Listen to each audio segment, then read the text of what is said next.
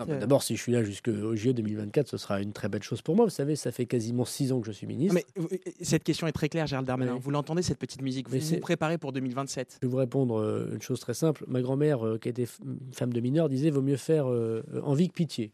Hein, Thio, faut mieux faire envie que pitié. Donc laissez dire. Moi, je me prépare pas pour une élection présidentielle.